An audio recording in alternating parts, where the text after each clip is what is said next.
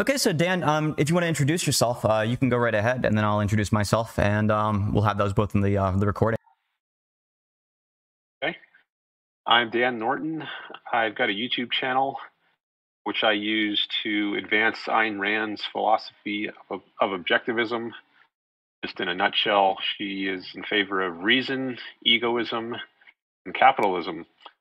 I have a lot of videos, uh, debates, and discussions and uh, if anyone out there is also interested in having a conversation, feel free to get in touch. Okay, um, and I'm uh, I'm Dakota. I have a YouTube channel at youtube.com/slash Sinthe s i n t h e, um, and I usually just do uh, philosophical discussions and debates, and hopefully this should be pretty fruitful. So, um, I guess maybe a good way to start, Dan, um, is my uh, my uh, address because you gave yours. So if you want to find me on mm-hmm. YouTube, it's at Dan Norton one. Dan Norton one. Um, okay. So if I guess a good way to get right into it is just like maybe we could talk about our, differences in our views. So uh, all of the ethics that I come at this from is um, they end up being a utilitarian framework. I know that relatively recently you talked to a friend of mine um, who goes by Bruh Machine online, and you guys discussed the the ethics of both. So hopefully this doesn't end up being too much of a repeat conversation, but there might be some points here and there that we touch on that are the same. And maybe a good way to start this as like just to get right into the meat of it. You think that it's the case that um, the the the terminal moral value. Um, even though there are other ones that are in there that are instrumental to this terminal value, the terminal moral value ends up being that you should do what maximizes your own happiness. Is that correct? Yeah. Okay. So there are some hypotheticals here. So obviously, for me, I'm going to think the terminal moral value is just what maximizes happiness. No, no, for you, but just how, what maximizes happiness. That's it, right? So we have similar views, but there are, I think, differences in our views that are significant, and these are where the I think the trouble lies. If I asked you something like, is it the case that it's morally acceptable to, if it was, if it was going to maximize your happiness, to like let a child drown? I guess your answer to that would be like, either it would be yes, but it doesn't end up doing that in the real world, or would it be the case that you think that like um, there are cases in the real world where it does that, and you would think in those cases is still justified? I think maximize your happiness to let a child drown, then you could child drown I there might actually be some cases where it does in fact happiness. I mean, we can just say child is trying to murder you, and uh, you. I'm having a bit of a usual. I'm having some audio issues. Yeah, I'm having some audio issues on your. It sounds like it's like a like a. I'm not sure if it's a connection issue. It sounds like a crackling of the microphone. Is there a? Is there anything we can do about that? I can turn down my mic volume. Oh, maybe get a little. Could you check and see if in the bottom right corner of in the bottom left corner, I mean, of Discord, on that mute icon, could you right click that and see if it's the case that the correct microphone selected? That might be the issue. Uh, okay. Uh, click. Oh. Um, says uh, input device is AirPods. I should be. Hmm. The uh, it is the. Let me, that explains it. Switched mics. Does it sound different? Oh, so much better. Yes, it's a lot higher quality now. Um, that should help out. So, which I think what you were on is saying that there are there are some situations in the real world where it might actually, in fact, maximize your own well being to to in the hypothetical let the child drown. Like for example, if the, if the child was killing you. Right but that's pr- probably a very unusual sort of case. So in the normal case, I I think it probably would be uh, best for your own happiness to try to save the child. I mean, assuming it's like you don't have to fly across the world to do this, but if you come across one who's in your path and you could save it without much trouble, I think it would be in your own interest to save it.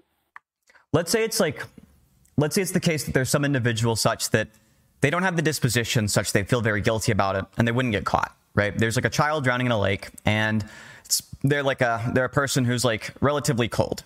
They're not like an evil person, right? Um, you could compel them morally, giving them moral language and things like this. But they're it's the case that it's not going to maximize their happiness in that case. They just they're not going to feel all too guilty about letting the child drown. Uh, maybe they're like uh, maybe they have ASPD or something. Um, and it's also the case that like nobody would catch them because it like it, it happens in like a like a uh, some like very very um, remote area. Do you think this person has a moral obligation to save the child, or should they not do it? Would they be doing something wrong if they went and uh, uh, harmed their happiness to save that child? It sounds like you might be talking about a psychopath, which often comes up in my discussions.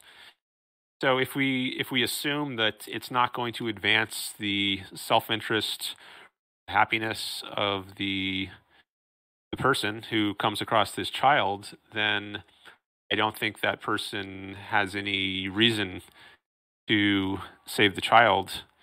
I think that again, I think that's very atypical. I think that the normal person is going to uh, is going to be in a normal person's self-interest to try to save a drowning child he comes across. I mean, assuming it's not at the risk of his own life too much. I mean, mm-hmm. if you uh, if it's your own child who's drowning, I think that that's different than if it's just a random child. I think it makes sense to take more of a risk in the case of your own child than it does if it's somebody else's child, a stranger. Especially, you know, given how good you are at swimming, maybe you're not a great swimmer, so you're makes less sense to uh, try in the case of a stranger's child than it does in the case of your own child. So it depends on the variables. But uh, I think it's got to advance your own happiness some way for it to make sense to, to you to do it, to try to save it. Okay. So I guess maybe a um maybe to, to ramp this up and we'll go like one step up in terms of what I what I take to be reductios. And then if it's the case that you just think this doesn't seem like a reductio to me, then I think we can go into like maybe a more meta ethical discussion about the justifications between different systems. So what if instead of it being the case that it's like a sociopath letting age letting a child drown they're, they're they're letting something die instead it's somebody who would like to do something maybe very very vulgar um, and, and and reprehensible to a child um, to our intuitions but to them it would in fact maximize their happiness. Like maybe they're like a um maybe they're like some kind of like sociopathic like pedophile or something. Do you think in these cases the person has like if it's the case that it will maximize their own happiness to go do something very awful to a child do you think that they ought to do that? I guess so. If they really think it's going to maximize their own happiness and including in their calculation what are the likely consequences so if they realize well i'm likely to be thrown in jail maybe mm-hmm. for life as a result of this despite that i still think it's worth the risk and i, I guess it makes sense for that person for that sociopath to take that action because I do think one's own happiness is what one ought to pursue. What it's what makes most sense to pursue. Again, I don't think most people. Th- this is going to be true of most people. I don't think it will be. Okay. Yeah, I think in, in, most cases it wouldn't be, but there's probably some some person out there who's freakish enough so that it does become true. And it it feels to me like intuitively, um, it, the correct moral system would condemn condemn that person as opposed to say that they are uh, is supposed to obligate them. So I guess what I'm curious about then is what do you think it is that, that, that, that gives this moral system, the one that you hold, um, credence above these other ones? Is it just the case that you just take it to be um, reflective of like something subjective? Or is it the case that you think there's some real reason to prefer yours over other ethical systems? Well, I do think that pleasure is the foundation of the concept of good, and this came up in the previous discussion with Bruh Machine. So, um, something doesn't ultimately redound to your own pleasure, I just don't see any reason. And I include happiness as a form of pleasure. Mm-hmm. Um, so if something doesn't in any way uh, help out your own, if it's not conducive to your own pleasure, then I just don't see any reason why one should take the action. And um, I, I think that might just be a foundational that I have and I wouldn't consider it subjective. Uh, uh, maybe I would say it's objective. Um, again, well, not again, but what exactly objective means, that's a discussion unto itself, which maybe we could get into that. But I wouldn't say it's it's uh, subjective. The term subjective, I think it often means it's, it's just due to something in your mind. It has nothing to do with reality outside your mind. But I think there are facts of reality independent of your own mind. Like it's it's not a it's not just a subjective preference that when I eat ice cream or, or something sugary, it tastes good. Mm-hmm. Uh, that's just a fact of reality, a fact of my nature. I didn't invent that, so I think that could be said to be an objective fact and I just don't see any uh, grounds for preferring some action that doesn't somehow uh, enhance your own pleasure. So there's a pause there. Yeah, the, I, I, think that's a. I think I agree with almost everything you said, except for right at the end there. It moves from what's good is pleasure, and what's bad is like the, the what's like the the opposite of it, which is suffering. Right? It moves from that to what's good is pleasure for me, and what's bad is suffering for me. And that seems strange to me because that does seem mind dependent. It seems like it's for you. You what what what else are you than a mind? Um, I couldn't understand what you means outside of that. Is there something else that you mean when you say you? Just like the maybe you mean like the DNA or something, or like something that's objective and in the world. Okay, so the uh, I think implicit in the experience of pleasure of its goodness is that it's your pleasure. Again, this came up in the prior discussion, but that's fine. Um, so I don't, I don't see a uh, reason to. I, I don't think pleasure in the abstract, apart from its relation to any particular agent, makes sense for you to pursue. Like, I don't think I have a reason to pursue some other guy's pleasure unless, say, the guy is my friend and it gives me pleasure. Mm-hmm. Help my friend out. Well, then it's coming back in the end to my pleasure. If it doesn't, in the end, relate to my pleasure, it just just uh, doesn't make any sense to me to pursue it. But it seems self evident to me uh, as to why one should want to pursue one's own pleasure. And I don't know that I could. There's any argument I could give because I do think it is kind of just self-evident. So I think it's a foundational point. But you also asked, like, what is you? Mm-hmm. Um, I mean, there's different senses of you. Um, does it include your mind and your body, both? In, in a way, I think uh, the mind is more fundamental who someone is as a human being because I think the mind um, controls the body. So, in a way, it's the causal source of what the body does. Uh, so, it's a causal fundamental. I believe in free will, or I think it's plausible, at least, that the mind does control the body in a in a, a free kind of way. I don't think uh, determinism is correct. Uh, so, I've been going on for a while. I'll just pause there. Okay. Yeah. I- I guess there is like there are a couple things to tackle there, but I think what's most what's most interesting, and might we'll, we'll, we'll move the conversation in a directions kind of novel and not just like a, like a repeat for you of the last conversation is what do you think it is that makes you you right? We could say it's the mind right? But what is it about the mind? What makes your mind yours and my mind mind? What is like the what, what is the thing that makes it yours versus mine?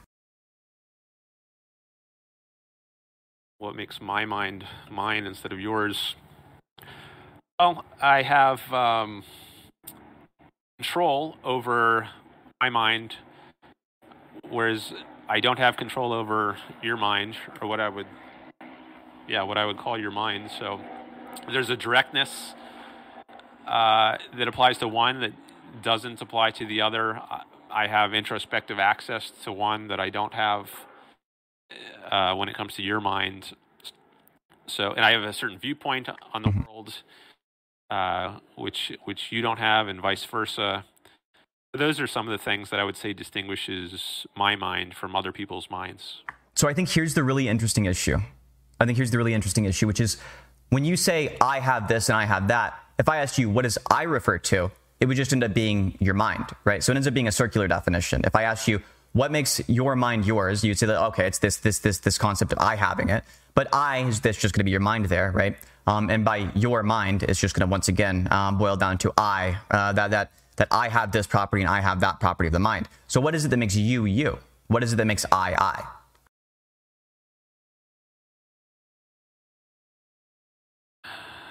We might be getting down here to an axiomatic concept, which there's uh, mm-hmm. not really a further explanation of. Ayn Rand does take consciousness to be axiomatic concept. It's not something you could explain. You could give synonyms of it. You could say mm-hmm. mind mm-hmm. or self. Um, but those are just other ways of saying consciousness. Um,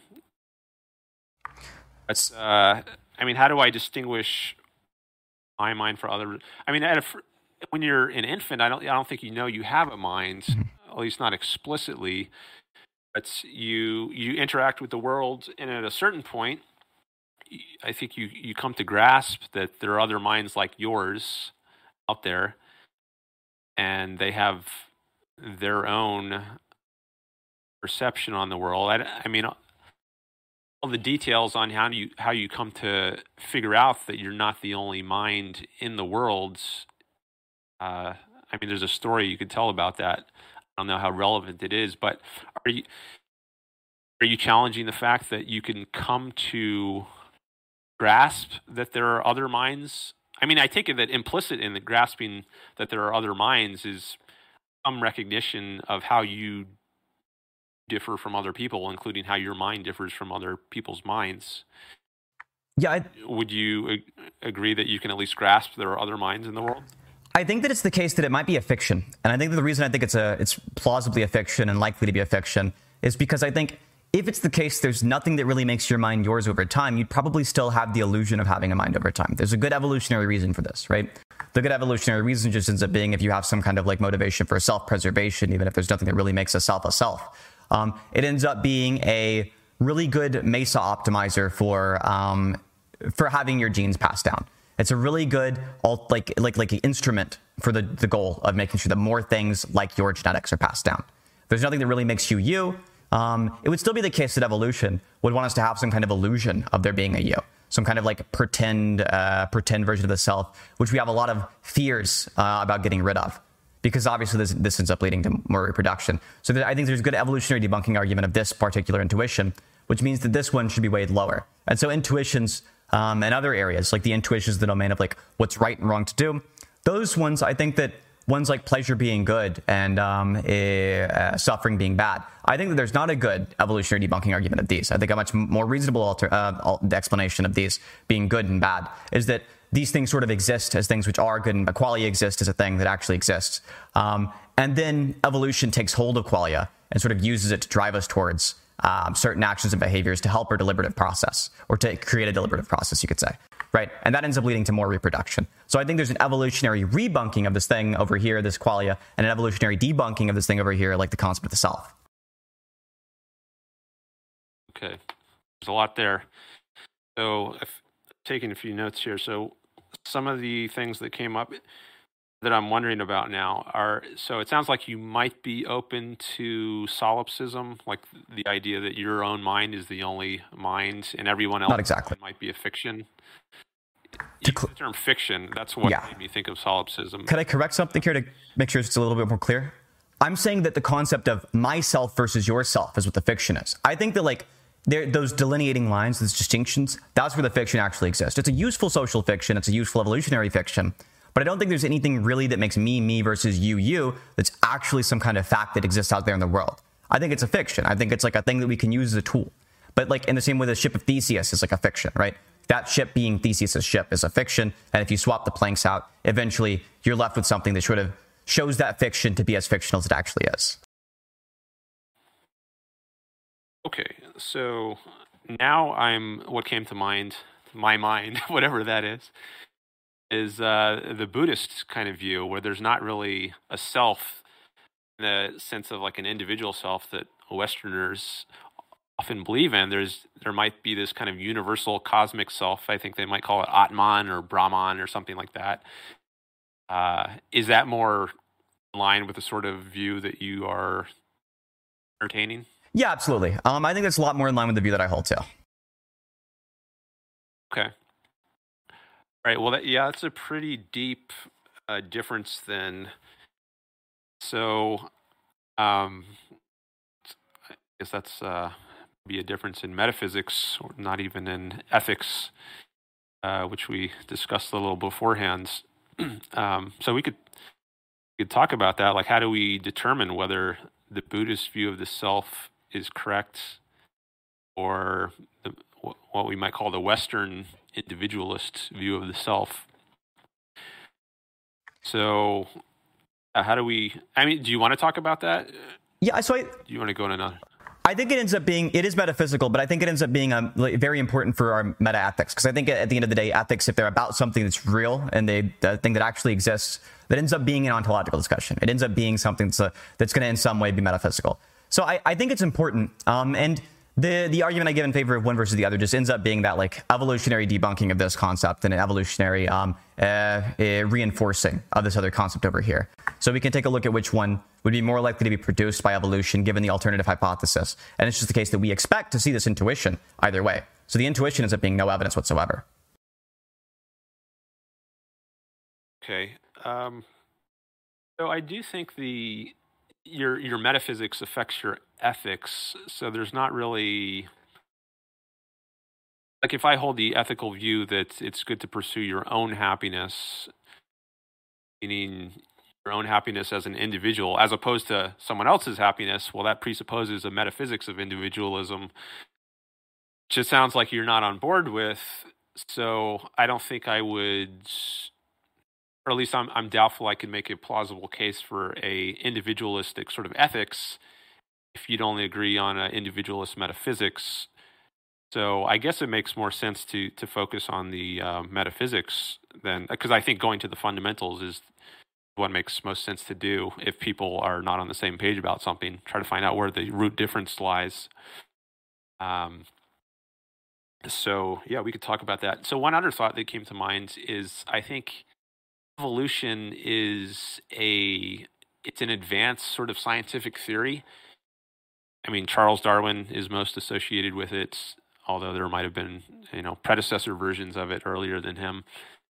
Uh, but I, I think this issue of um, whether the self should be conceived in an individualistic or what we might call a collectivist kind of way is uh, prior hierarchically. I think there's a there's a um, hierarchy of knowledge, just meaning that knowledge is acquired in a certain order. Like you can't mm-hmm. learn calculus before you understand arithmetic, algebra, because arithmetic would be a hierarchically prior subject. I think the metaphysics of the nature of the self is a hierarchically prior issue to something like evolution. I consider evolution to be a, a relatively advanced sort of sci- scientific theory. But so, but it seems like you might be using evolution to establish something about the metaphysics. So I, am I'm, I'm concerned that the hierarchy might be getting reversed.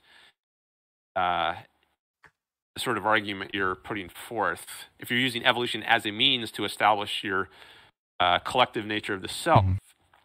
I'm not sure that's the right uh, way forward. But is that the sort of uh, structure of argument you're using? Yeah, absolutely. And I think the reason why it's not an issue here is because in the case of the evolutionary arguments, I don't think it's the case you have to presuppose any kind of self for like these higher order scientific theories, these the, the, the supervene onto like science. I don't think they end up supervening onto the self.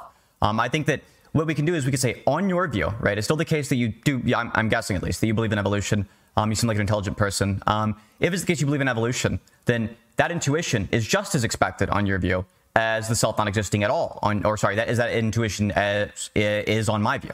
It's just as expected on both. So if it's just as, just as expected on both then it's not going to really be evidence for either or. And but i think we could have the the evolution um, as an idea without having any kind of concept of the self. Like i don't think it ends up being an issue for me because i don't think there's concepts of the self but i do think it's the case that you have um, a process of natural selection. And in the same way that i don't think there's like a like a, a this oneness to electrons, but we can still have like physics, right? There's not a this electron versus that electron. It all ends up being like totally indistinct and inseparable. Um, but we can still talk about the physics of like um, the higher order physics of something like like classical mechanics, right? We can talk about something like that while still admitting that all of these electrons exist on one electron field or something.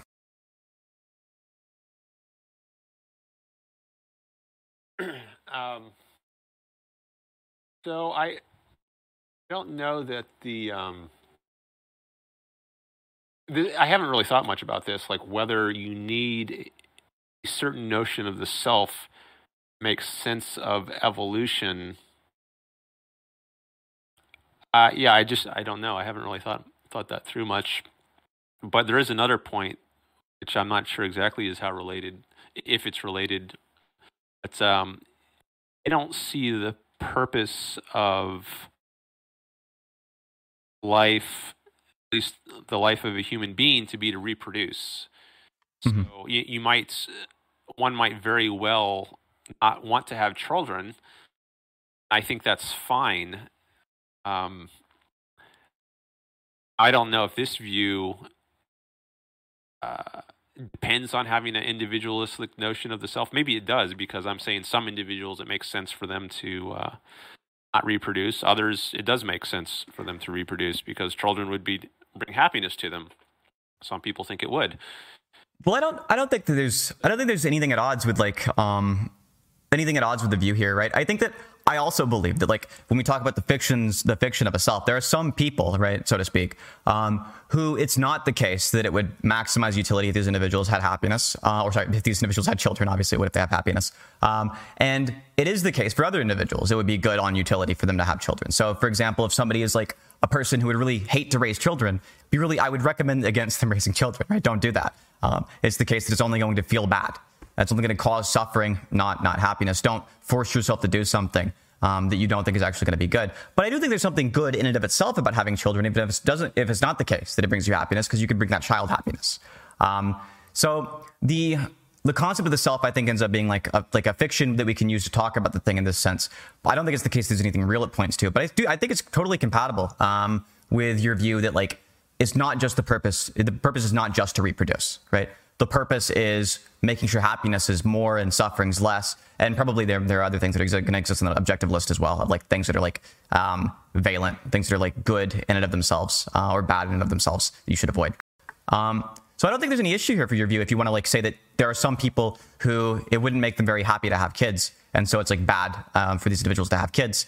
I think it just ends up being the case that like it would also be bad for you to encourage them to have kids, even if it was the case it was to make you happy. Um, because obviously it wouldn't cause there to be more happiness in the world. It would just cause there to be less. Okay, I'm just writing down some thoughts here. Uh, so one, one it's this is just a question. So I asked before, do you have a kind of Buddhist view of the self? To which you said, yeah. Another question would be, do you have a Humean sort of view of the self? I think there's a similarity because you know Hume is famous for denying the self. Would you say you also hold a, a Humean sort of view of the self? Uh, if that's how you, if that's how you'd, uh, you'd explain Hume's view, then yeah, I would. Uh, I would I would hold the view that there's not really anything that the that the self boils down to, and instead there aren't distinctions that actually exist between individuals, just like a yeah, like the, just the social fiction. So yeah. Okay. I think Hume's view of the self well as maybe his views of other things like causality might stem from his view of concepts, uh, the nature of universals, as, they've been called historically. He was a nominalist, I believe, and I, I think that that fed into his view of self. So maybe at some point it would make sense to talk about that in the in the name of going to the fundamentals. So if if uh, if you're a nominalist about concepts, then maybe that's at least partly where your view of the self is coming from. Would you say you are a nominalist? Uh, it's not clear to me that I'm a nominalist. Um, I'm one is that I'm not sure the distinction um, really exists. But if the, if it was, I'm not sure that I'd lie on the nominalist portion of that distinction. I think it's I think it's the case that there are. Um, I think the, the, the concepts are. It's really hard to cash out like like if concepts exist as a um, a thing deeper than um, a thing deeper than I guess the nominalist view would would, would, would describe to. So I'm not entire I'm not entirely sure um, if I would lean on the nominalist portion the nominalist portion of that distinction. Okay. All right. I, will just uh, I'll leave that to the side for for the moment. And uh, so the other thought I had was, um, I mean, throughout this conversation, both of us have been using the terms you and I. Um, like I don't think this, or yeah do you think this? Um, it, I mean, it's just uh, all over language. So I'm, I'm wondering, are these what's what Ayn Rand would call stolen concepts? Have you read Ayn Rand at all? Uh, I haven't. I haven't like deeply engaged with Ayn Rand. I've read a little bit of her stuff. I think I've read more of her fiction than her nonfiction. Um, I've read a bit on her um, thoughts on the is-ought gap, uh, and I've I've read her. I've read Anthem. Um, but I, am not like a like a like a deep scholar of Ayn Rand or anything. I'm sure that you've read a lot more on that than I have. Okay, there is a a uh, idea she came up with, which is called a stolen concept, which is using some concept without license to, basically, which is why she calls it a stolen concept. So I think um, uh, maybe I should give a, a, different sort of example. If you say there are such things as uh, parents but no children, you don't believe children exist, but you do believe parents. But mm-hmm. the concept of parent depends on there being such a thing as a child. So you have no epistemological right, so to speak, to use the concept parents if you deny the existence of children. So um, I think that might be an example in another realm of what a stolen concept is. Likewise, here, mm-hmm. I think maybe it would be stealing the concept of you or I mm-hmm. If you deny that there's anything like a a metaphysical self or an individual self. Now, maybe you say it's just a useful fiction. Yep. So, yeah, we do use these terms, you and I, but what we mean by that is not anything metaphysically deep. It's just a, convenient way to help us communicate mm-hmm. each other. that might be another a term, each other, um, mm-hmm. which maybe is stolen. So, I mean, I don't know if if it ultimately makes sense to say this is just a useful fiction. Um, I don't consider it to be a useful fiction. Uh, anyways, um, just wanted to register that maybe the, these are stolen concepts. I'm not sure at this point how to prove whether or not they are. If you're going to take some tact to say it's just a useful fiction, maybe you could get out of the charge of stealing a concept. Um, yeah, I, that method. Yeah, I think so. And I, I, think that the maybe the example I'd give is like you wouldn't believe that unicorns exist, but you'd probably believe that like if I asked you how many horns a unicorn has, um, you'd think it'd be reasonable to say one horn.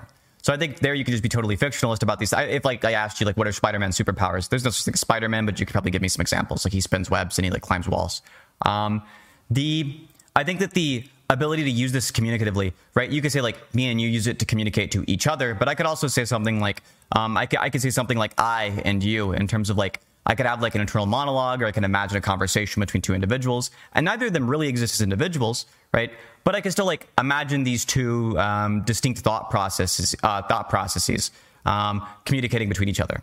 If I asked you like, what is it that makes you you over time? Like you could give me something like, I think it's I have control over my mind, but you wouldn't say you have control over like the past you's action. You can go back in time. You also don't like currently, at least the you that we're talking about, doesn't have control over future you's actions. You can have some influencing factor there, but you could also have an influencing factor on me.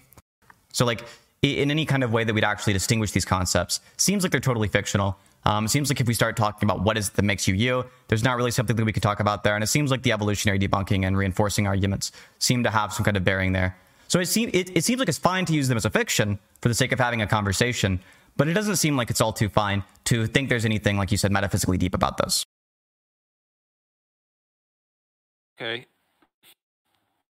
So, a couple thoughts um,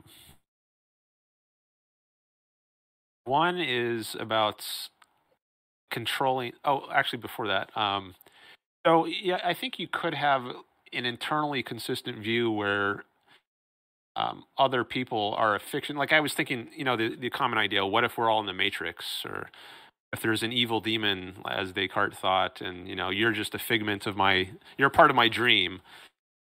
Um, so, I mean, you could have that sort of view, and I guess there's a kind of um,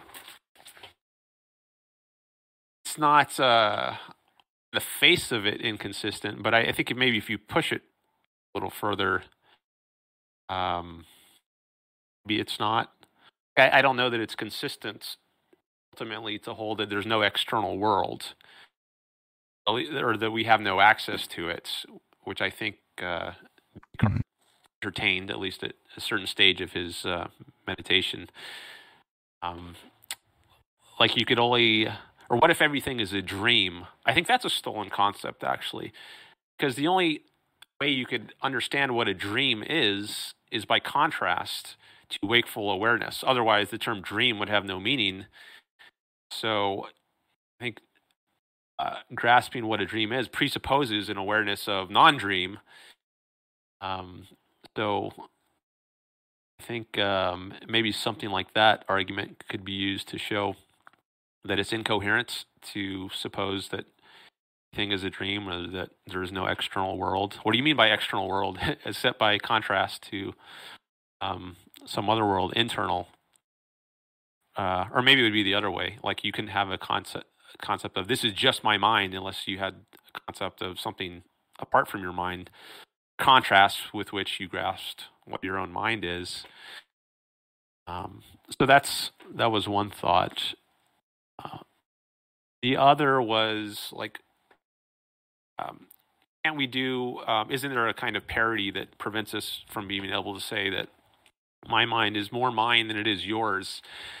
Um, so what if we just take, for instance, um, right now I can um, I can uh, can move my arm. So I, am moving my arm. I'm controlling this. Mm-hmm. Now, I, I don't think I can do that with you. I can't make you start moving your your arm when I want to. Um, so, what do you say to that as a uh, like if I, if I use this as evidence that I have as a way to dis- to say there is a distinction between my mind and what it controls, mm-hmm. your mind and what it controls. So what, what, do you say to that? Well, I would I would ask something like, um, can you right now can you have not moved your arm? Can you choose to not move your arm in the past? The answer is no, but you'd still say that's you, right? Can't change, yeah, in the past, but mm-hmm. can in the present. Right? Yeah, or but you'd say that I can't change it at any time. Well, I think you could. Um, I think that me and you could choose it in the future. We could change that action in the future. Like, for example, if somebody were, were tortured into it, right? You could torture somebody into moving their arm.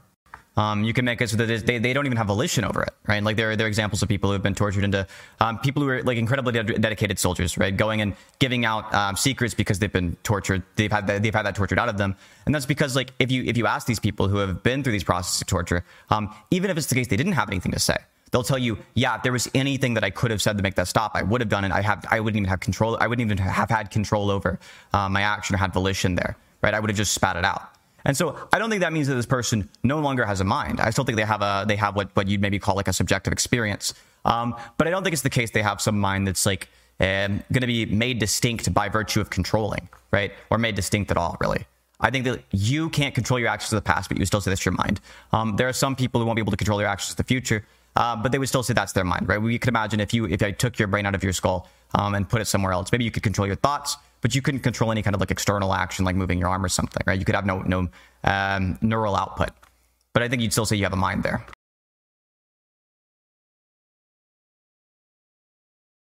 Sounds like you're uh, invoking a brain in a vat sort of idea. Sort of. if you remove the brain from a skull, um, well, mm-hmm. uh, maybe you can come back to that, but just let's go back to the the torture case. Mm-hmm. So, I think you can do some things to affect the the mental state of someone you've got tied down on a torture rack. It's I I still think that that person has a control over his own mind that his torturers do not. I mean, he, maybe during the process of his torture, he decides to think about something that maybe will help him, um, that will help him lessen the what's going on. Maybe there's something I don't know, um, some vivid memory he has from uh, many years ago. If he fixates on that in his mind while the torture is happening, mm-hmm uh, he's able to reduce the um, the suffering that he experiences. Let, us I, I, think we can imagine that something like mm-hmm. true. Like he can can control his mind doing that, but his torturers cannot. They don't get to. Uh, they they might have no knowledge at all that he had this very riveting experience years ago that he can lean on to help him through tough times he can activate this memory and fixate on it, whereas they can't make him do that. It's not so clear to me that the torturer doesn't have doesn't have any kind of control of making somebody deliberate over a um a, like a past memory. Like if I if I said right now, um, um yeah, imagine the color red. Right, you might do it involuntarily. You might not even want to do it. Might, you might now like imagine the color red in your mind's eye or something. Right? I might could I could imagine like I could say something like, "Don't think of um, don't don't think of like red red tigers or something, right? And like even just by virtue of mentioning the red tiger, right, it pops into your head. Um, so it's the case that there's some amount of like involuntary aspects of what like what your mind seems to be doing, and there are some that are voluntary. Like for example, the fact that you're having any suffering at all is something the torturers are causing um, to what you're calling your mind, right? But it, and it's not something you can totally isolate, but you can maybe reduce it by you also making some decisions there. So it's not the case that like these these what, are, what you're saying are like internal states seem to be totally isolated from the actions of other people's internal states, so to speak, right? Like if I do something and then you do something, um, it seems like it's the case that my actions can have an impact on what you're thinking. Like in the, the case of like the red tiger example or the what's what's it like to see red example. Sure. Yeah. I mean, there's no denying that external people can have some impact. I think the question is, uh, do they have the same impact? is there some impact I can have on myself that external people can't have? If the answer is yes, I think that's evidence that there is some kind of difference. There is a means of distinguishing between your own mind and other people's minds. Also, um, what you said made me wonder if your view is of free will, because you said some things are involuntary, things are voluntary. Um, I mean, that's kind of a maybe that's a tangential discussion, but I would be. You'd be a compatibilist. Your view on free will is. Oh yeah, yeah, exactly. I'd just be incompatible. I'd just be a compatibilist. I think it's the case that there are um, that it's it's both the case that everything is the process of cause and effect, and then I think the internal deliberative cycle is what I'd call like the will. Um, and I think that internal deliberative cycle is something that can make decisions out there in the world. Um, I say internal deliberative cycle what I mean by that is not that it's really internal or external, but that just that there is some deliberative cycle out there. Um, and it could be the case that these are interacting deliberative cycles. Like mine might interact with yours, and yours might interact with mine. Um, and there might be not, might not even really be a distinction between these. But there's something which deliberates um, and comes to comes to make decisions. And maybe it's the case that like the there are larger scale deliberations that are done by smaller um, subs- subsystems or like that supervene onto other deliberations that are deeper down or something. But I think there's a del- deliberative process, um, and I think that's what we usually use when we when we use like the the full concept of like a choice.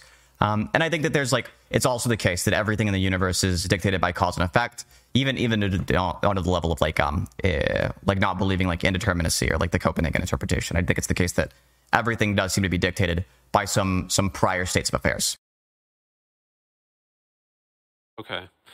That's another issue unto itself. I, I'm of the view that compatibilism is incoherence. I don't think determinism, for anyone who doesn't know, compatible, there are different forms of it, but um, the idea that uh, determinism is compatible with free will, one kind of compatibilism, and I don't think that's co- coherence. Um, I also don't think uh, determinism is compatible with moral responsibility. It's another form of compatibilism. Uh, you might hold one of those but not the other, in which case you would be a semi compatibilist. I know one semi compatibilist, uh, John Fischer, uh, uh, UC Riverside professor. But, anyways, I, I, don't think either form of compatibilism makes sense. And um, I don't know if that's something we should talk about, but just to uh, my view on the table there mm-hmm. um, regarding compatibilism. Uh, yeah, that's what I think of that.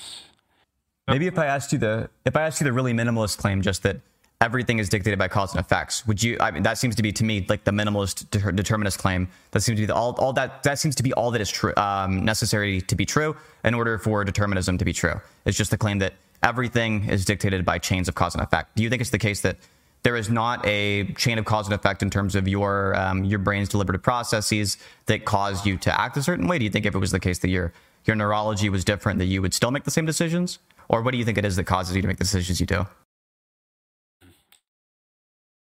Well, I, I think I cause myself to make the decisions I make. So I, I do believe in cause and effects, but I think it can cause and effect can take different forms. I don't think deterministic or mechanistic causation is the only form of causation. I think if we're we're uh, being empirical about it, I think we we should acknowledge that it seems that we are causal primaries in a way.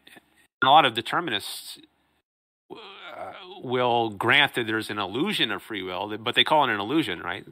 They at least acknowledge there's an illusion. Some don't. I talked to one on my channel, Aaron Rabinowitz, uh, several months ago, and he denies that there's even illusion of free will um, where you are a kind of causal primary. I think Sam Harris might also deny that. I, but I think most determinists um, would accept that there's at least this appearance. But then they, they go on to say, well, we shouldn't take that appearance of self causation at face value because science allegedly provides evidence overrides what you introspectively come to believe if you just relied on introspection. It's another issue, introspection, you know. Is that a valid means of knowledge? I think it is if it's interpreted properly. If you throw out introspection, then uh, I, don't think you have a basis for believing in something like free will. I don't think introspection should be thrown out. Um, so I, to briefly uh, put my answer, I do think there is a I, I think there's cause and effect in that it's always operating, but it takes different forms. In the case of human beings, I think it, it takes a different form than determinism. I think you might call it self causation. Yeah, I think if you're saying that it's um, self causation, then it might just be a semantic dispute. So long as you agree that those the things that are those initial self causations have some kind of um, prior factors that lead to them.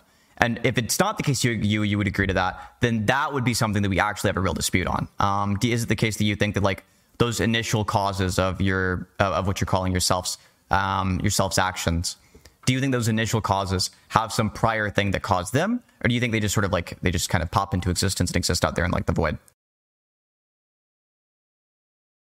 I think there are prior factors that influence and constrain sorts of choices you can make like uh, right now i'm i'm the sort of being that's um, not choose to just flap my arms and fly. So that's i can't choose that. But i am the kind of being that can choose to move my arm like this. Not fly but just move it like this. I think more fundamentally um, I can control the operation of my mind. Um, I can choose whether to focus my mind on something or or just let it drift. In Ayn Rand's theory, that's the root choice that is up to us. We can focus our minds or not. Sometimes she puts it as think or not.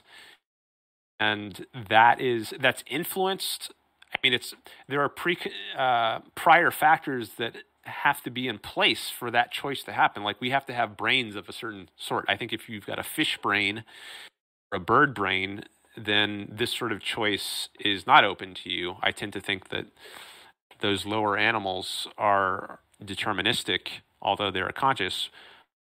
But um, once you get a human sort of brain, then I think you are able to make a choice and there's nothing prior to that choice that can explain why you chose one way rather than the other. Since why you chose to focus rather than not. If there were something that explained it if to explain it means to determine it well then it wouldn't be a choice. So i think it's it would be uh, begging the question or uh, to ask for the explanation of a choice if what you mean by an explanation is something that made it one way rather than the other where the Whereas, you know, the, the claim being made is that there isn't anything prior that forced you to go or that determined you to go one way rather than the other. So that's that's curious to me because it does seem like we have good reason to believe that there is something that pushes you one way or the others, even even in spite of having a human brain. Like there are people who have human brains who didn't make that choice, and then some who do make the choice to actively do the process of like focusing their mind versus not doing so. Um, and it seems like that's it seems like there are if there are some people out there who aren't doing that, I think we can we can see certain kind of trends in the kind of people who don't do it. It seems like they're in a certain type of environment. It seems like some people are in an environment that leads to that leads to them being more likely um, to do this action, and other people are in environments that make them uh, less likely to do such an action. I, I don't think environments is, uh, I mean that that does also constrain your choices in a in another kind of way.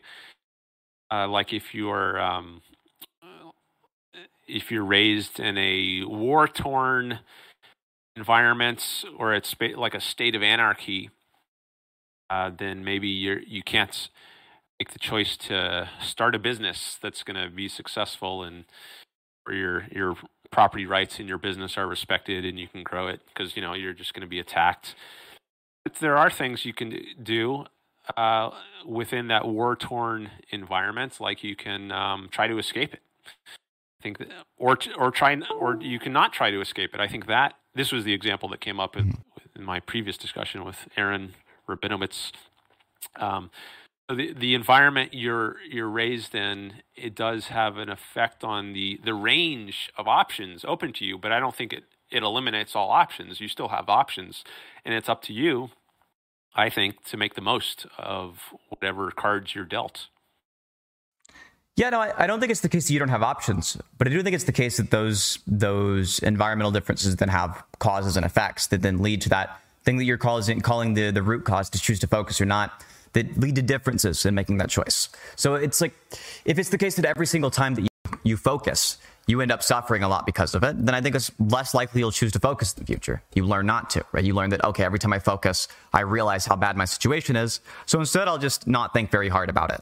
Um, and it seems like that's a tendency, that's a trend that is influenced by the environment this thing you're calling the the the sort of like the the root choice, I think you said it was, um, seems to be the kind of thing that even that root choice is influenced largely by the environment. So the um, the idea is that if you focus, it'll cause you to suffer, or at least might in some cases, and then that will somehow reinforce the choice not to focus. Uh, well, that's the one thought on that is I think being out of focus, at least in many, not all contexts, uh, is is not good for you. I think that the mind is a is our tool of survival. I think that's what makes human beings uh, able able to do the amazing things that they can, we have these distinctive kinds of minds that allow us to create technology like we're using right now and go to the moon.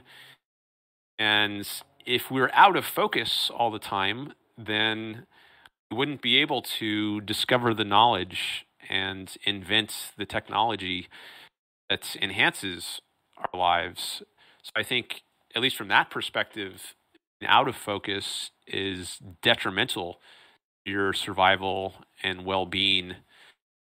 Um, now, you might be, um, and like if you're caught in a concentration camp, um, maybe in that sort of environment, uh, it, would make sense to try to focus your mind because if you do focus it on reality, uh, it's just so horrifying that uh, you might think it's it's better uh, not to be in focus. Maybe try to drug yourself or resort to alcohol. Um, maybe commit suicide. I think it, it, it could be rational to, to, commit suicide if you're in certain very uh, tragic circumstances, like a tr- concentration camp. Mm-hmm. Um, it's uh, if you're not in that sort of case, if, if there is a, a chance, at least a large enough chance of survival, I think you would be better off focusing your mind. It might come with some uh, uncomfortable effects, but I think in the long run you'll you'll be better off and more comfortable if you do focus your mind. I think that's true. Um, I think it is true that for most people, at least, it's better. They're better off focusing their minds than not doing so. I think there are some exceptions where a person isn't, like you said. Um, but I think what's really important to note is that if you're not focusing your mind, you're not probably you are you're pretty unlikely to figure out that focusing your mind is going to be helpful to you. So there are some people who are in situations such that in the the early stages of development, like during childhood or things like this, right? Uh, these people end up having experience experiences such that it's not very helpful helpful to them um, for the first few few years of their life or so um, like the first call, the first 10 or 20 years of their life, um, to spend much time focusing because what ends up happening is just it causes them suffering in that moment. Now, maybe they'd be better off long term doing that. But given if your first 20 years uh, focusing are really, really miserable, right? And every single time you focus, it feels bad. And every time you stop focusing, it feels good. Um, then it might be the case you never focus long enough to figure out that it's going to be good long term. And instead, you just give up you just give up on thinking very deeply about subjects and it's the case that you then you don't make that same that that, that the same root cause root decision that somebody like you did and instead you make the decision to just avoid focusing altogether um, I think this is the kind of thing that could certainly be influenced by envi- environment. I think it probably is for a lot of people. And it seems like if that's the case, um, then there is some initial cause outside of just that person's choices. There's some initial cause that exists out there in the world, out there in the environment, which then has the effect of them making that the, uh, the effect of them making that choice to to either focus or not focus. Okay. I'm I'm not finding that sort of story plausible. I don't think I, I'm not even sure it's coherent to suppose that your environments or your past experience could influence your choice to focus or not because this is a primary choice. Like if you're not if you're not yet in focus then um, these these prior uh, experiences can't be part of the um, uh, mental content that's uh, influencing you to act to choose in a certain way. I mean choosing to focus your mind is getting your mind into gear such that you can consider past experiences um, in your environments. Therefore, let those things have a bearing on your your choice. I guess whether to maintain focus. You first have to be in focus for these things to have a bearing on any further choice make. So I'm not sure it's coherent to think that these things could influence what I'm calling the primary choice. So you're talking not about um, not about the the act of choosing to be in focus or not at all, but that initial action of choosing to be in focus, that first action of doing that. It seems like in that case, it doesn't seem to be a choice at all. It seems like if it's the case that you're that you're in focus, that you're that way due to some kind of like neurological structures. It doesn't seem plausible to me that a person is in focus because of some process of decision making because it seems like processes of decision making have the have the property of being about inputs and outputs. It seems like you take an inputs you do some processes to these and you get an output on the end. It seems like if it's the case you're making a decision there has to be some input that comes along with that. I think in, there is an input in the case of many sorts of decisions but i think it's different in the case of this primary choice as i'm calling it or as calls it. So if you're if you're deciding, say, um, you're going to go on a hike tomorrow, and uh, you're deciding whether to take this trail or that trail, then in thinking that through, there are going to be inputs like, well, um, uh, how how good a view do I have of the the ocean? Let's say if it's a, if you're by the coast, good a view uh, will this one trail give me versus this other trail? And that that consideration of how good the view will be is an input to your decision. Maybe if you want a really good view, that's going to um, influence you to take one trail rather than the other. So in that kind of decision, I do think there are inputs that affect the sort of decisions you make. But when we're talking about the the primary choice of whether to focus your mind at all, there I don't think there are inputs um, maybe they maybe they could weigh make it easier or harder for a given individual to choose but i think there's always going to be choice. I, I don't think it's ever the case that that primary choice is determined. Mean, if it is um, influenced say by your your genes. So do you remember the process of having that first choice? Is there there um I, obviously it seems like it's so far back that it's unlikely to be remembered by either of us. Do you think you remember the first time you've ever you ever made that decision, or do you think it's one that's like out of reach of memory?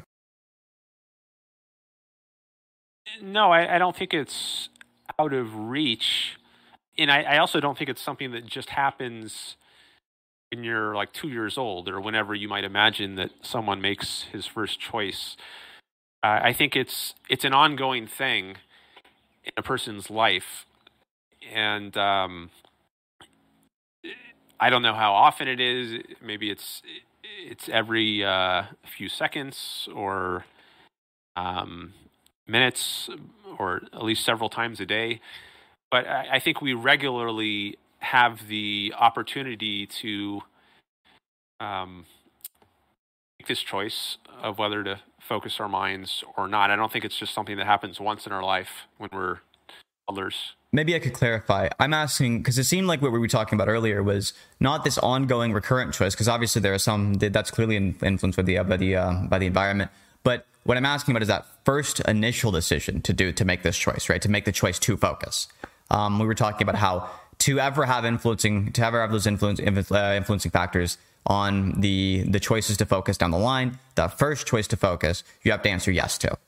Um, so what I'm curious here then is the first choice to focus. Do either of us really remember that one? Because all these other ones we can see there are causes and effects, but for this one, it seems like that's where the issue lies. I'm I'm trying to figure out if either of us can remember that that first that first choice.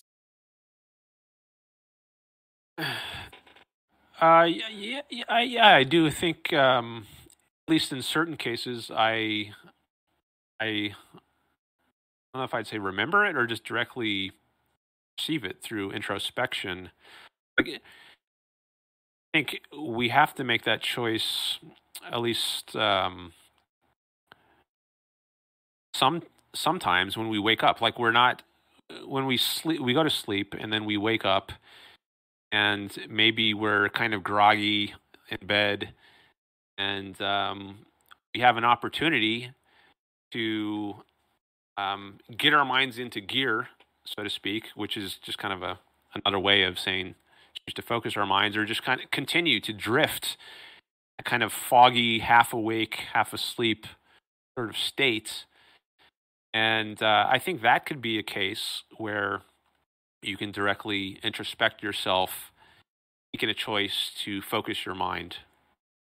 I, this, I think, it can also happen later in the day. Maybe you're um, reading a book. Sometimes it happens where you maybe you're studying for for school, and you're reading this book, and you, you notice your mind starts to wander. You start daydreaming about something else and all of a sudden you realize, oh, I, am not, uh, or maybe you kind of half realize you're in this kind of foggy state, um, and you can respect yourself making a choice to focus your mind back on what you were reading, and uh, that's something that I think we can introspect ourselves doing, catch ourselves out of focus, and then we can choose to come back into focus.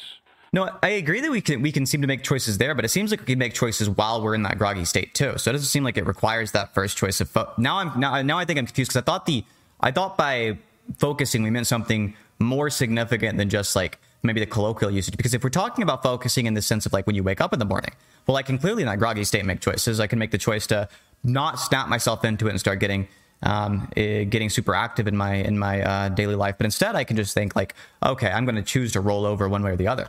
But those still, still seem to seem like choices. It still seems like choices if I'm going to choose to like take my phone from beside me and start checking like uh, like Twitter or like uh, like a uh, YouTube or TikTok or something. Those seem like choices to me. So it doesn't seem like the prerequisite for those choices is the choice to focus. So I, I do think you can. Um, the primary choice can be made while you're in that groggy state, and I think the options there are to uh, get out of the groggy state, focusing your minds, or to uh, just allow yourself to continue in, in the groggy states. And uh, I guess likewise in the case of um, Twitter, or if, if you're on your phone, you're looking through your, scrolling through your feed, and you might have this sense that I should be doing something else. I've got a test coming up tomorrow, let's say, if you're a student. I know I need to be studying this, and you've got this kind of nagging sense. You might feel kind of out of control. I, I shouldn't really be doing this. Um, and, and you have a choice there to kick your mind into gear or to focus it, and uh, really think uh, carefully about, you know, should I still be scrolling?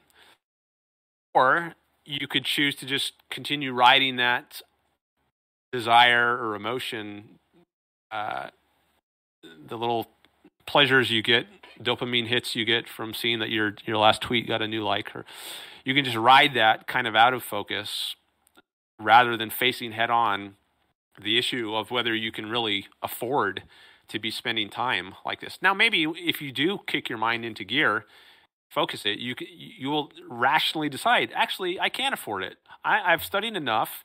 I can afford to spend some more time on Twitter.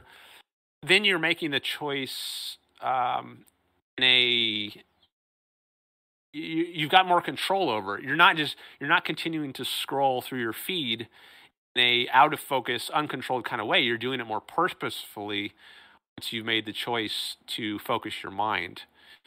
I think those are you are again you're not coming out of the groggy sleep state, but you're coming out of the um, uh, out of control scrolling through your Twitter feed states and either choosing to get into focus from that state or to continue in your out of control. So that that seems strange to me because it seems like every single time that I um uh, I, I I flip the, the the Twitter feed is slight, uh, slightly lower as see one new post. It seems like I made a choice there. Are you saying that you you would dispute that? You think that isn't making a choice, but it's instead just sort of like a reflex or something along those lines? I'm not sure I got that. Could you say that one more time? Oh, yeah, what I was saying was, it seems to me like every time that I'm on my Twitter feed and I, I, I make the the movement of putting my thumb at the bottom of the screen, and moving it up at the top, that I've made a choice there as well, even if I'm in that kind of like groggy, sort of like not so self controlled sort of uh, sort of state. Um, it seems like I'm still making a choice. It's just that I'm I'm making a choice that I haven't thought very hard about. Instead, I've thought very like lightly about the choice. I've like kind of um, eh, thought maybe one layer deep and then made the choice, then and then done it. Are you saying that it's not the case that you consider that a choice? You think choice is something that's like a like a higher thing than that?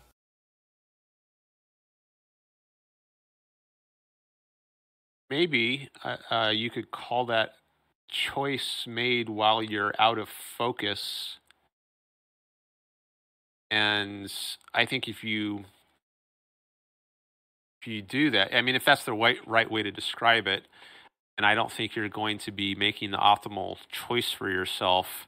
Yeah, you'll probably be getting signals uh, kind of a sense of uneasiness that um, uh, if you're making these choices to continue scrolling while you're out of control or while you have this sense of being out of control, that it's not the best for your well-being. So I, I guess you could make the choices in that way, but it wouldn't be optimal for you. No, yeah, I, I completely agree that, that it's this not an optimal way to um, go about uh, go about living your life, but it's at least possible. Um, and so then if it's at least possible that you're making choices without having made this this other kind of choice, then that couldn't that couldn't be like the one root choice that all other choices stem from because obviously you could do it without making that choice, which seems to be an issue for the view. Okay, I think I see what you mean. I well, I think by default you are making a choice on that primary issue of whether to focus your mind. So if you're if you're in a kind of out of control state, and you continue to make choices within that out of control state about whether to continue scrolling or not, I think you're you're you're kind of simultaneously making choices on two different levels. You're making primary choice to continue in your out of focus state, and simultaneously, um, you're making these sub or secondary choices, we might call them, of what to do in that out of control state. At least that's my tentative uh, way of thinking about what's going on there. So I guess maybe a, maybe a... So you don't have to be in mm-hmm. focus. You don't have to choose to make mm-hmm. choose to be in focus to make any choices at all. But I think you do have to choose to be in focus to make the best or most optimal choices. That's yeah, kind of how I'm thinking of it right now. I would agree with that. I would agree that you have to be in focus to make, um, at least generally, to make optimal choices. There are probably some exceptions out there, right? Like the the, the exception of the person in the um, uh, in the concentration camp is one where there'd be an exception. But I think generally it's a good rule to live by, right? To like make sure that you're you're focusing on what you want to do. And that you're thinking really hard about what you want to do. I think that that's all completely reasonable. But um, I guess what's then unclear to me, right, is not just is it optimal, but when we're talking about things like um, uh, things like is there free will or is there determinism, it seems like what's really important here is that we can't trace back all of these choices to some kind of initial environmental cause or some kind of initial um, uh, genetic cause, because otherwise it just seems like then your view is just totally compatible with the uh, with the with at least some forms of determinism. And if you're saying you're an incompatibilist, then that seems to be um, troublesome for the view. Maybe maybe a way we can get clarity is just just by asking a question that's kind of been left uh, left on the sidelines. Maybe I'll just I'll, ask it directly. Right? What do you think it means for something to be a choice?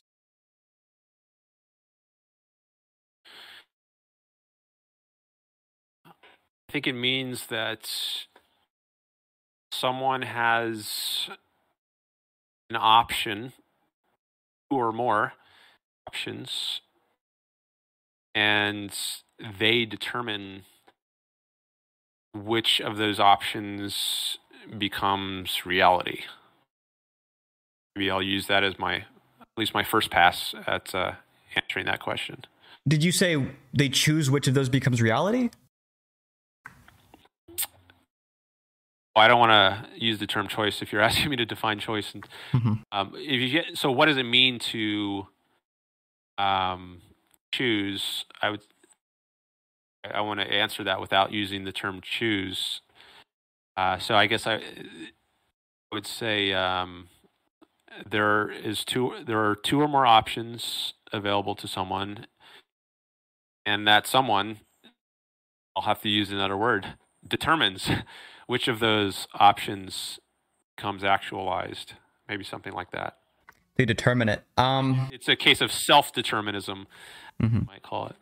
Okay, choices are self determination. That so I guess when you say self determinism, is is this going to be reliant on those choices being those or those those those acts of self determination? Is this relying on those acts of self determination being something that's totally external to any kind of impact the world's had on them, or is it totally compatible to say that it's something like I um I am determining myself because of these inputs, right? I'm doing this action of self determination because of the fact that I have a certain type of environment, I have a certain type of brain. It's the case that I don't have a squirrel brain, I have a human brain, right? If I had a squirrel brain, I'd be collecting nuts, but I have a human brain, so instead, I'm um uh, I'm trying to do um uh, maybe I'm trying to do moral good or I'm trying to do what's good for me. Um, actions like this. Do you think that it's the case that these acts of self-determination are things that you can do even if it's the case that environment ends up being the ultimate cause of this? If the environment is the ultimate cause, then I don't think something like self determination genuinely exists. Which is not to deny, I, I think self determinism or self determination consistent with being influenced by your environment. Like in the um, war torn example, influences the kinds of ways you could determine yourself. It doesn't totally constrain them. But if the idea is that the environment totally constrains, totally determines your actions, then I don't think that kind of influence, I wouldn't even, I'm not sure I would call it influence. I might just call it environmental determinism. Determinism. So if there is genuine self self determination or self determinism, I think the environment at most could be an influence. It couldn't totally constrain what you do. So let's imagine somebody has total control over the physical world, but not over not over your mind um, in any kind of any, any kind of direct sense. Do you think that like through things they could do to your physical brain that would make any anything they wanted happen to your your uh, your mental state, or do you think that like the mental state exists as some kind of like thing that's um, distinct as like a like I think that has like a one directional causality. It causes the, the, the your brain to do things, but your brain your brain having things done to it does not cause your mind to do things. Do you think somebody could do something to your brain such that it would have some any someone could do some hypothetical thing such that it could have any kind of cause on your mind that's possible for your mind to have? I do think there are things other people could do that um, affect the contents of my mind. Like when you said, "Don't think of a red tiger," you know, red tiger pops into my mind but uh, I don't think you can totally you don't have total control or influence uh, over what's in my mind. But if if the hypothetical you were if you were were saying what if someone could um, was that part of your hypothetical? What if yeah yeah. uh, like what if somebody what's in exactly. Like somebody had godlike control over the physical world. Uh, they're limited in terms of their their um their, any any kind of direct access to the mental world. They can do whatever they want with the physical including whatever they want with your brain. Is it the case that they can then because of this do whatever they want with your brain just by changing things about the physical world the case that they can do whatever they want with my mind? Is that what you meant to say, rather than my brain? No, I'm I'm The very example that they, I very I, I I'm super intentional. I definitely mean they can do whatever they want with your brain, right? Is that the case that because of that they can do whatever they want with your mind? okay. Uh, I don't know if they can do whatever they want with my. I guess it would depend on. Um, well, if they have total control over my brain, maybe there's a way to um, affect the the matter of my brain such that I lose free will or volitional control. Maybe there are other ways of affecting my brain. I think there are these that don't eliminate that free will or volitional control. So, um, could they have total control over what's in my minds? Um, maybe. I guess I, I don't want to rule that out. Mm-hmm. Uh, may- but I think uh, if they did, they would they would be somehow um, changing my brain such that normally gives rise to self control or volition, free will, has been damaged or destroyed. Could they give you the same kind of um, phenomenal experience um, as when you when you feel as though you have free will? Could they make it seem to you as though you have free will when you in fact don't?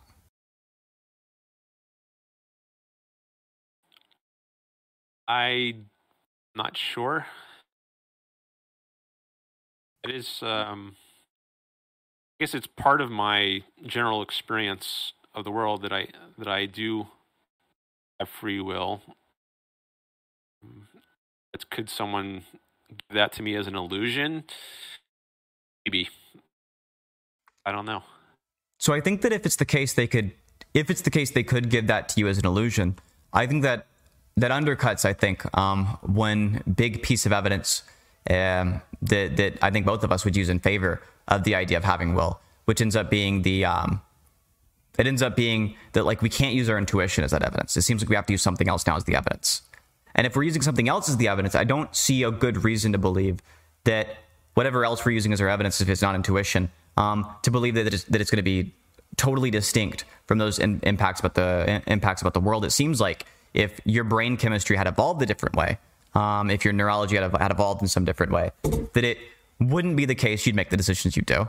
Um, and in fact, decisions like focusing or not focusing, it could seem to be the case that you could have made the you could have the capacity to do to, to go about making this decision to focus, but then not do it because instead of it being caused suffering by the environment or something, it's caused suffering by the by the neurology of your brain.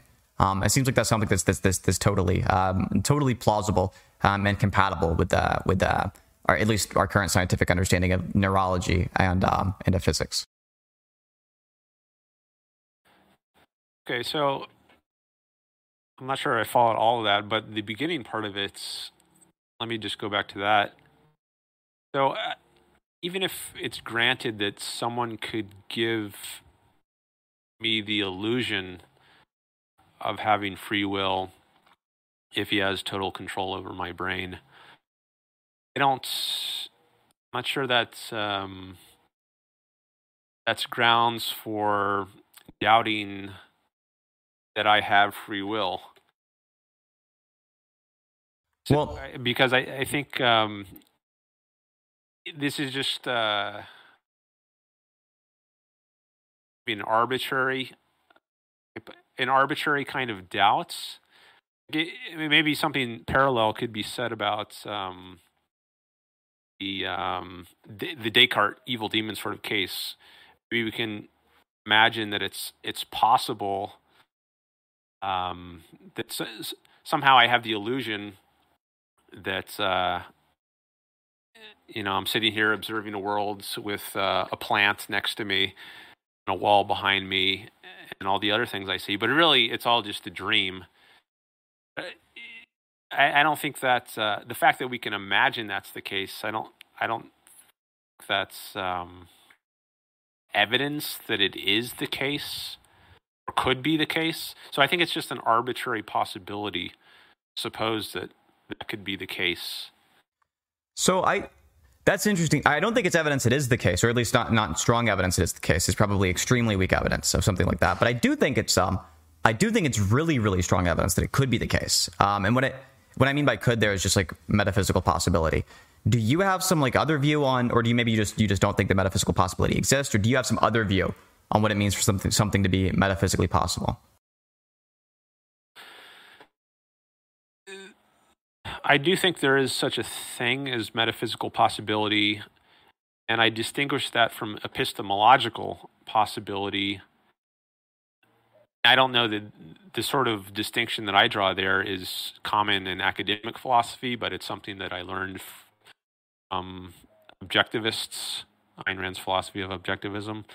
The idea in objectivism of metaphysical possibility is that uh, it's within a thing's nature, at least under some conditions, to um, be able to do something. Like, uh, for example, uh, it's metaphysically possible for a uh, a a woman to give birth. Mm-hmm.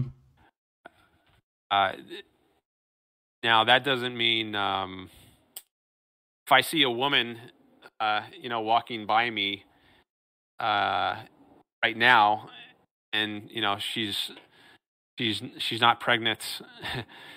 um, maybe she hasn't even had sex.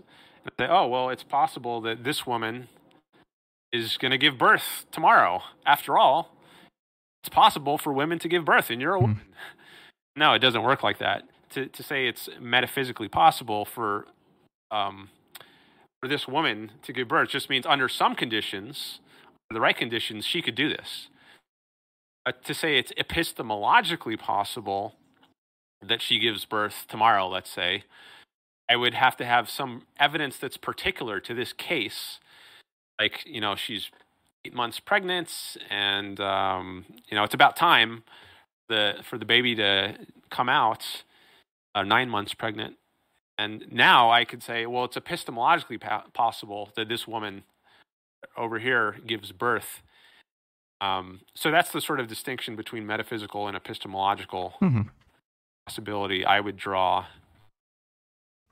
Yeah. And uh, I guess uh, to, to, I was going to tie it back to, mm-hmm. I guess, in the dream case, um, I don't think it's I I don't think it's epistemologically possible. I don't think we have evidence that, in fact, as I am right now, I'm actually in a dream. Um, metaphysically, is it possible? Um, I'm not even sure about that, but certainly epistemologically, I don't think it's possible. Yeah. So, and, that, and that's that's the sense mm-hmm. I would say it's arbitrary to suppose it's possible. So I think that um, I think that in terms of it being um, metaphysically possible, I think that if we want to talk about like, it, could this be the case? I think in usually in um, in in colloquial language, um, it's like it's kind of unclear um, as we sort of like swap around when when we're talking words talking about what's words like could which particular modality we're speaking and if it's the case we're talking epistemic or like metaphysical or logical or physical. Um, I don't. I don't think it's it's it's super clear. Um, I would I would say it's like also unlikely, right? It's like um, I don't have good reason to believe um, that it's the case that we live in a dream or something like that, um, or that like my mind is being influenced by any kind of like uh, um, uh, manipulative force or something like that, um, other than like like just like the natural processes of the outside world. I do think we have good reason to believe that the natural processes the processes of the outside world have an influencing factor on things like our neurology, on things like our decision making capacity, and on things like that. And it doesn't seem like you disagree with that. Um, the only point of the metaphysical, um, the metaphysical question of their metaphysical possibility is just that is it the case this thing is if it's metaphysically possible that gives at least one reason that counts in favor of it. If it was metaphysically impossible then it's certainly epistemically impossible. Um, at least if we if we know that it's metaphysically impossible. Yeah so is it metaphysically possible that i could be a dream right now or that i could um, be under the illusion that I had free will, and uh, I, I really don't have free will, but I, I have the illusion that I do. Um, I don't even know that that's metaphysically possible. You know, that I could be wired in that kind of way. I guess maybe metaphysical and epistemological possibility kind of overlap here. Like, do I need some evidence to, to, to know what is metaphysically possible? I need some kind of evidence, which I just don't have. Um, I think um, we might say it's it's metaphysically impossible for a pig to fly uh, because we we know the laws of physics, and they determine that a thing with certain you know, uh, weight to size ratio or whatever it is um, just couldn't couldn't fly unless you add wings onto it. But that, that, then we're not talking about a pig. But mm-hmm. you know, pigs as they are, could they fly? Um, just by moving their their limbs, um, I think we might we could say we have epistemological evidence that it's metaphysically impossible um, for them to um, fly. And in the human case, uh, I guess feel less confident saying that it's it's metaphysically impossible um, for me to be under the illusion that I have free will or but I also don't think that fact that I can't say it's metaphysically impossible licenses me to say it's metaphysically possible. Um, maybe I need something more positive, not just the absence of evidence against it, but something more positive to suggest actually it's the case that it could happen. I'm under this illusion of free will or uh, that I'm in a dream.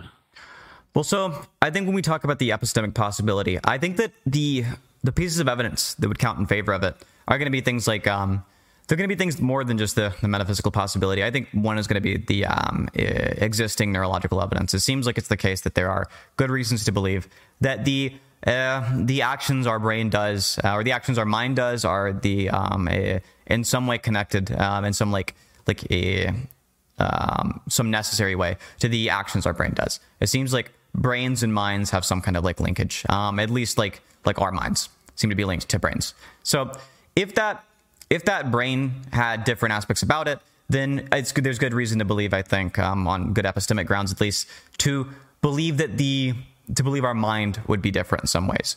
And if if decisions are actions of the mind, um, and actions of the mind uh, correspond uh, to some action of the brain, um, then it's the case that the brain being different, the physical brain being different, would cause there to be different actions in the mind. And that's why I think we have good epistemic reason to believe that there is like a total um, truth of determinism. Um, I, I, don't think it's incompatible with the view of free will, uh, but I do think it's the case we have good reason to believe that like all actions are the result of cause and effect. And if I mean, if we didn't for the mind uh, in particular, right? Um, if we had no evidence about the mind in particular, we could take a look at all the other things in the world, and we could see all of those other things are the result of cause and effect. And now there's this other domain where it's like we're not really sure, um, and we could take take a look at all those other things, and we could just induct onto that. We'd have good reason to believe that in the case of the mind, it's going to be like all these other things because all the other things are um, eh, all the other things have this property. Okay. I just I was just wondering, uh, do you hit the record button when we started? I want to make sure that this yeah. being recorded right now. Absolutely, yeah. Um, it's. I uh, just want to make sure we're not mm-hmm. Uh, doing all this and we forgot to hit record at the beginning. That was. um. By the way, um, I know on Zoom it tells you in your mm-hmm. ear like recording has started, but I don't know on Discord how it works. So. Do you um? Sure. Just wanted to know. I, I, yeah, that that's uh, that's understandable. Is, is the is there like a specific time that you prefer your videos to be? Because so far we've been um uh, my recording uh, says uh, an hour and twenty nine minutes and thirty seconds. So I mean, an hour 30 could be like a really good uh, good for YouTube video. If you prefer longer videos, then we could keep going. Otherwise, I think we could like um this is I think a, a reasonable spot to leave the discussion, and maybe we could probably get back into it another time. It's up to you if you have like if you have the time or if you'd like um if you like prefer your videos on like the uh, hour 30 range. I don't really have much of a preference on length. Um, we could we could keep going now, or mm-hmm. we could do another session. Do you have any preference on that? Um, I'd, I'd be super down to do another um another discussion. I thought this was really fruitful. I enjoyed the the convo. Um, if you want, what we could do now is we could um you could shout yourself out again, so then it's on the the recording on uh, on my end on my channel, and I'll do the same. Um, then I'll send you that over through Google Drive or something. All right. Yeah. So we can, um, yeah, we can wrap it up now. Um, so again, I am, uh, I'm on YouTube at Dan Norton one, and uh, you can also search for Selfishness Project. That's an easy way to find it because I have a lot of videos on selfishness. At least when I started my channel a few years ago, that was a focus. Not so much anymore. Now I'm, I have a broader focus, and I talk about things like we're talking about now um, free will and politics, although we didn't really get into politics today. Um, but uh, pretty much anything in philosophy I talk about, have debates and discussions on. So, uh, yeah, feel free, anyone out there, if you want to have a discussion, uh, just get in touch and maybe we can work something out. And you want to shout yourself out?